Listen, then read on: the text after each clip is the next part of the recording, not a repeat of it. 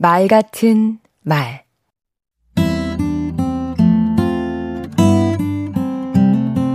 안녕하세요. 강원국입니다. 제가 청와대에서 했던 일이 대통령 연설문을 작성하는 것이었는데요. 저 혼자 쓰지 않았습니다.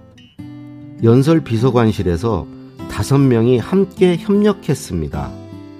한 사람이 초안을 쓰면 다섯 명이 모여 앉아 고쳤습니다. 하루에 두세 번 모여서 각자 의견을 내며 대화했습니다.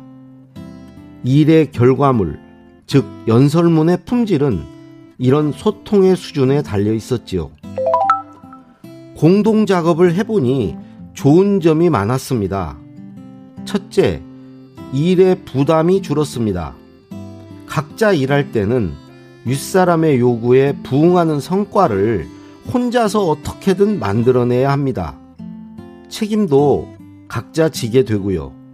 하지만 함께 일할 때에는 할 수 있는 만큼 해서 내놓으면 모여 앉은 누군가에 의해서 만족할 만한 결과물이 만들어집니다. 둘째, 경쟁에서 오는 압박감도 거의 없습니다. 각자 일할 때에는 결과물을 놓고 서로 비교당합니다. 하지만 같이 일하면 함께 좋고 함께 나쁩니다. 셋째, 결과물의 품질이 좋아집니다.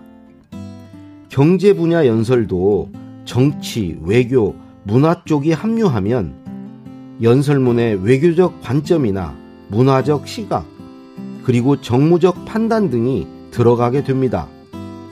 연설문의 수준이 높아지지요. 넷째, 함께 일하면 공부가 됩니다. 많이 아는 사람의 지식과 실력이 적게 아는 사람에게 자연스럽게 흘러갑니다.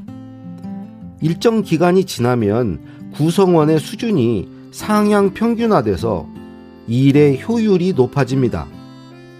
그런데 함께 모여서 대화할 때 몇 가지는 반드시 지켰습니다. 남의 의견은 일단 듣는다. 각자 한 번 이상 발언한다. 모두가 동의할 때까지 의견을 나눈다. 발언권은 동등하다. 강원국의 말 같은 말이었습니다. 서로 존중하고 대화하면서 얻는 지식의 낙수 효과.